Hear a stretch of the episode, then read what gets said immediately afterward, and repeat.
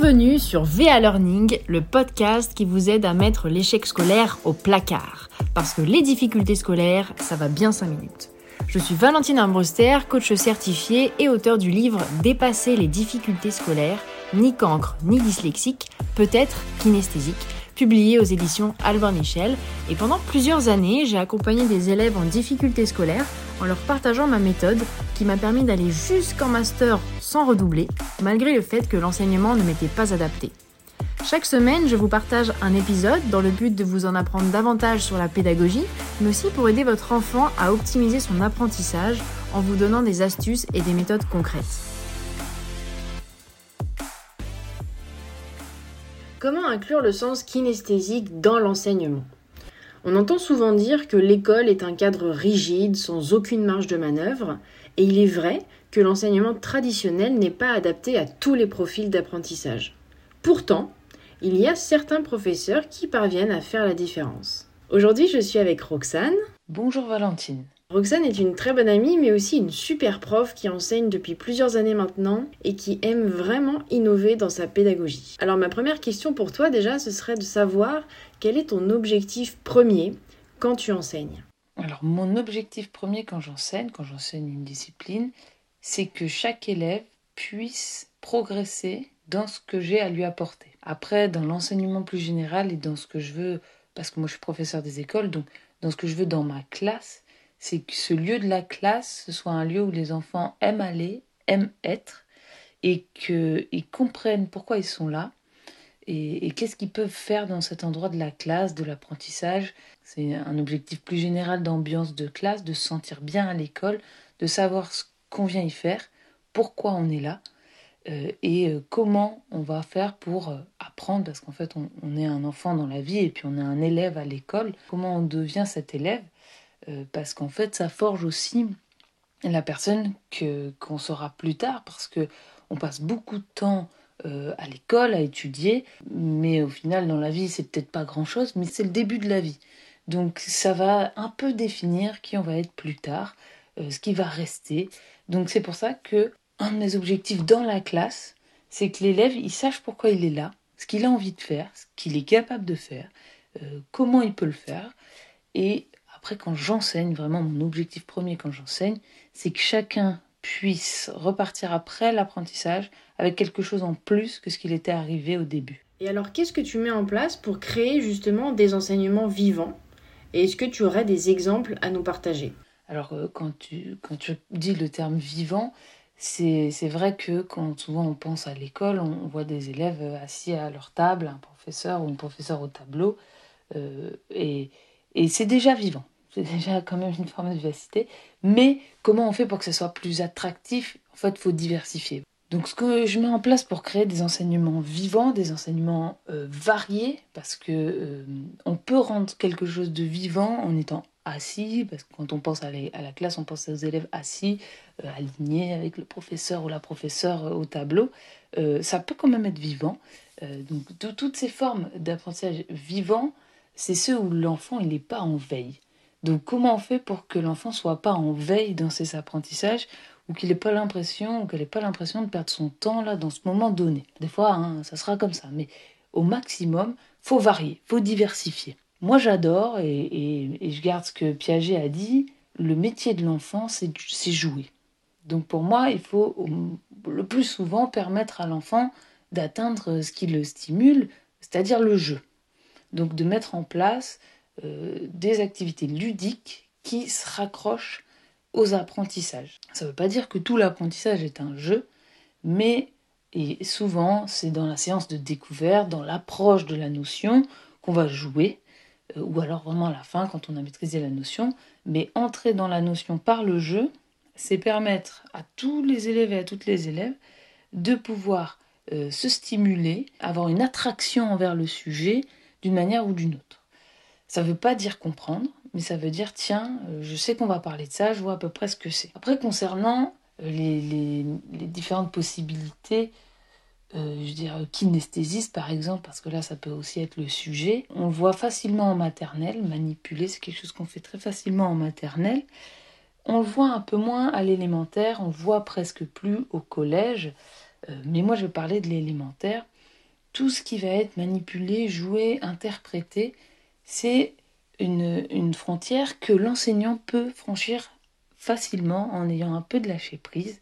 Ça ressemble peut-être moins à la classe ordinaire, mais c'est un instant qui permet pour certains et certaines élèves d'accéder plus facilement au contenu. Donc euh, si je prends des exemples très concrets, c'est en écriture, le CP, le C20, c'est pas juste écrire sur sa feuille et, son stylo, c'est par exemple aller au gymnase dans la salle de sport, prendre un ruban et faire des boucles pour faire les prémices euh, du E, euh, faire des, des, cercles pour faire le prémisse du O. Parce que l'enfant, il apprend avec ce qu'il apprend avec son corps, il le mémorise. Donc ça peut être ça pour l'écriture, pour euh, tout ce qui est géométrie, par exemple, euh, en exemple aussi concret, ça peut être représenté euh, un enfant. un enfant est un point, déjà le concept de point c'est pas facile. si il se situe à égale distance de plein d'autres points qui sont tous reliés entre eux, ah bah ça forme un cercle. Ok, d'accord. Voilà, donc visualiser des choses, réaliser des choses. Si en histoire vous étudiez le Moyen Âge, euh, pour comprendre cette notion euh, euh, d'inégalité entre les différentes classes, organiser un, jeu de rôle avec les paysans, les chevaliers et puis les nobles. vous allez, ils vont vite se saisir de l'injustice et vite comprendre. Alors ça marche pas avec toutes les périodes de l'histoire parce qu'on est parfois plus sensible, l'histoire est parfois moins loin, mais il y a des périodes qu'on peut rattacher comme ça. Donc voilà, il y a, une manière de euh, stimuler euh, les élèves autrement que euh, qu'en restant en classe. Alors là, c'est des exemples où on bouge, où il faut être un peu dehors, c'est pas toujours facile. Il y a aussi pas mal de mois où il pleut, mais tout ça est adaptable à des jeux qu'on fait en classe. Et moi, par exemple, tous les matins, quand les élèves arrivent en classe, après le petit problème quotidien, c'est le temps des ateliers. Alors moi, mes élèves, ils sont en CM2. Donc c'est vrai que souvent on parle des ateliers quand on est en maternelle. Moi, ils sont en CM2, ils ont deux ateliers de français, deux ateliers de mathématiques. Ils sont par six en général. Et euh, ça va être un petit jeu de société, ça va être euh, un jeu de bataille, un, un, jeu de rôle, ça dépend. Voilà, il y a différents jeux qui rattachent au domaine qu'on est en train d'étudier en français ou en mathématiques. C'est un moment aussi où l'enfant, il est avec ses pairs, c'est-à-dire qu'il est entre enfants. Même si je suis un peu là, si je navigue, je suis pas toujours là. Mes oreilles traînent. Mais c'est aussi le moment où celui ou celle qui a compris va pouvoir expliquer autrement à un élève, va pouvoir partager ce qu'il sait ou ce qu'elle sait. Celui ou celle qui n'a pas compris va pouvoir euh, prendre exemple sur l'autre. Euh, et à 6, c'est plus efficace et plus facile de prendre part vraiment à l'échange. On ne peut pas passer à côté, on ne peut pas rester dans un coin de sa chaise. On ne peut pas euh, rater ce moment d'apprentissage et en même temps c'est un jeu. Et le but du jeu, bah là souvent c'est gagner ou perdre. Donc c'est pas de savoir exactement ce qu'est un homophone, euh, comment euh, on conjugue le verbe au futur. Le but là pour l'élève quand il est comme ça, c'est de gagner en général. Bien entendu, c'est à l'enseignant de rappeler aussi qu'il y a derrière ce jeu un apprentissage. Donc voilà, donc il y a, y a plein de manières de jouer. Euh, il y a aussi des ressources hein, sur Internet. Ça, si vous voulez vous lancer dans ça, sur, jouer, il y a pas mal d'enseignants. Après, il faut regarder euh, ce qui convient à, vos élèves. Mais c'est vrai que jouer pour apprendre, c'est une manière de comprendre. Et le fait d'appliquer tout ça, toutes ces méthodes, euh, cette pédagogie, qu'est-ce que tu as remarqué chez tes élèves? Quels sont les résultats que tu as? Alors les résultats chez les élèves, moi je, suis comme tous les professeurs, je ne peux pas dire que j'ai 100% de réussite dans ma classe. Euh, j'enseigne en réseau d'éducation prioritaire en plus. C'est difficile dans une classe d'avoir 100% de réussite. Enfin, tout dépend de l'objectif et du sens que vous mettez derrière 100% de réussite. Moi, je vous ai dit, mon objectif premier, c'est que l'élève, il il reparte avec quelque chose en plus que ce qu'il avait au début en arrivant. Donc ça veut dire, bien sûr, prendre en compte la diversité de ses élèves. Et dans une classe à 25, je n'ai pas un seul niveau. Je n'ai pas une classe de CM2. Je vais en avoir 5, 6 et puis, je vais avoir 26 individus, même si je vais pouvoir en regrouper quelques-uns en me disant ils fonctionnent à peu près pareil, ils comprennent à peu près de la même manière.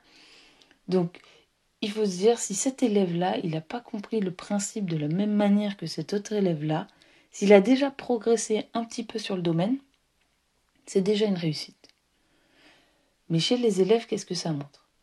Alors, parfois on est dans une classe et on dit Ah ouais, mais cet élève, si je différencie, si je fais autrement, euh, il se sent stigmatisé, il se sent différent. Et là, il faut bien pointer du doigt que tout le monde est différent. Tout le monde a des intelligences multiples et tout le monde a un, moyen de travailler. Et donc, si à partir de là, voilà, ils le savent, euh, même s'ils savent qu'ils n'ont pas réussi comme les autres, ils savent qu'ils ont fait mieux que ce que c'était avant pour eux.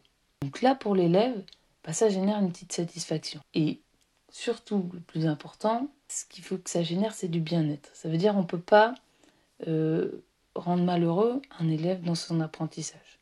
C'est l'enfermer euh, dans le fait qu'il ne va pas aimer apprendre. Et apprendre, c'est chacun son rythme.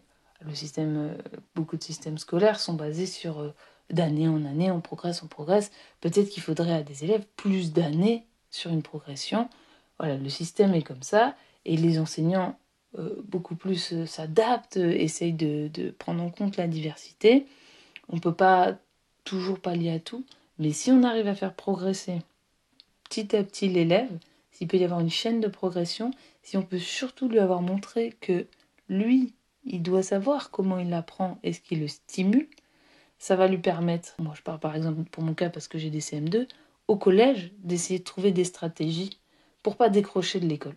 Parce que si à l'école, il a compris que c'était utile, que c'était important, intéressant, ça pouvait être amusant et qu'il pouvait être capable de progresser, ça va lui rester et quand il va arriver au collège, il va dire il va dire oui mais, mais j'ai réussi à faire ça à l'école. Donc il faut que je trouve comment, comment y arriver. Même si euh, j'ai plein de professeurs, même si c'est une autre organisation, même si ma classe elle est peut-être plus nombreuse, l'objectif c'est d'amener un élève à la fin de l'école élémentaire à se dire je suis capable d'apprendre et je vais essayer d'aller aussi loin que je peux. C'est pas je, vais réussir comme les autres, c'est je vais réussir pour moi à ma manière. Eh bien, merci Roxane de nous avoir partagé ta vision, mais aussi bah, toutes tes belles idées que tu appliques dans ta pédagogie. Merci à toi, Valentine. J'espère que cet épisode vous aura inspiré et donné des idées pour créer des enseignements qui incluent le sens kinesthésique et que ça vous encouragera à mettre ça en pratique le plus possible pour adapter votre pédagogie à tous les élèves. Et pour plus de méthodes, je vous invite à lire la partie Enseigner autrement qui est dans mon livre Dépasser les difficultés scolaires publié aux éditions Albin Michel, où là je donne vraiment un ensemble de clés aux professeurs pour adapter les enseignements au profil kinesthésique et inclure tous les profils d'apprentissage. Je vous mets le lien dans la description et je vous dis à la semaine prochaine pour un nouvel épisode.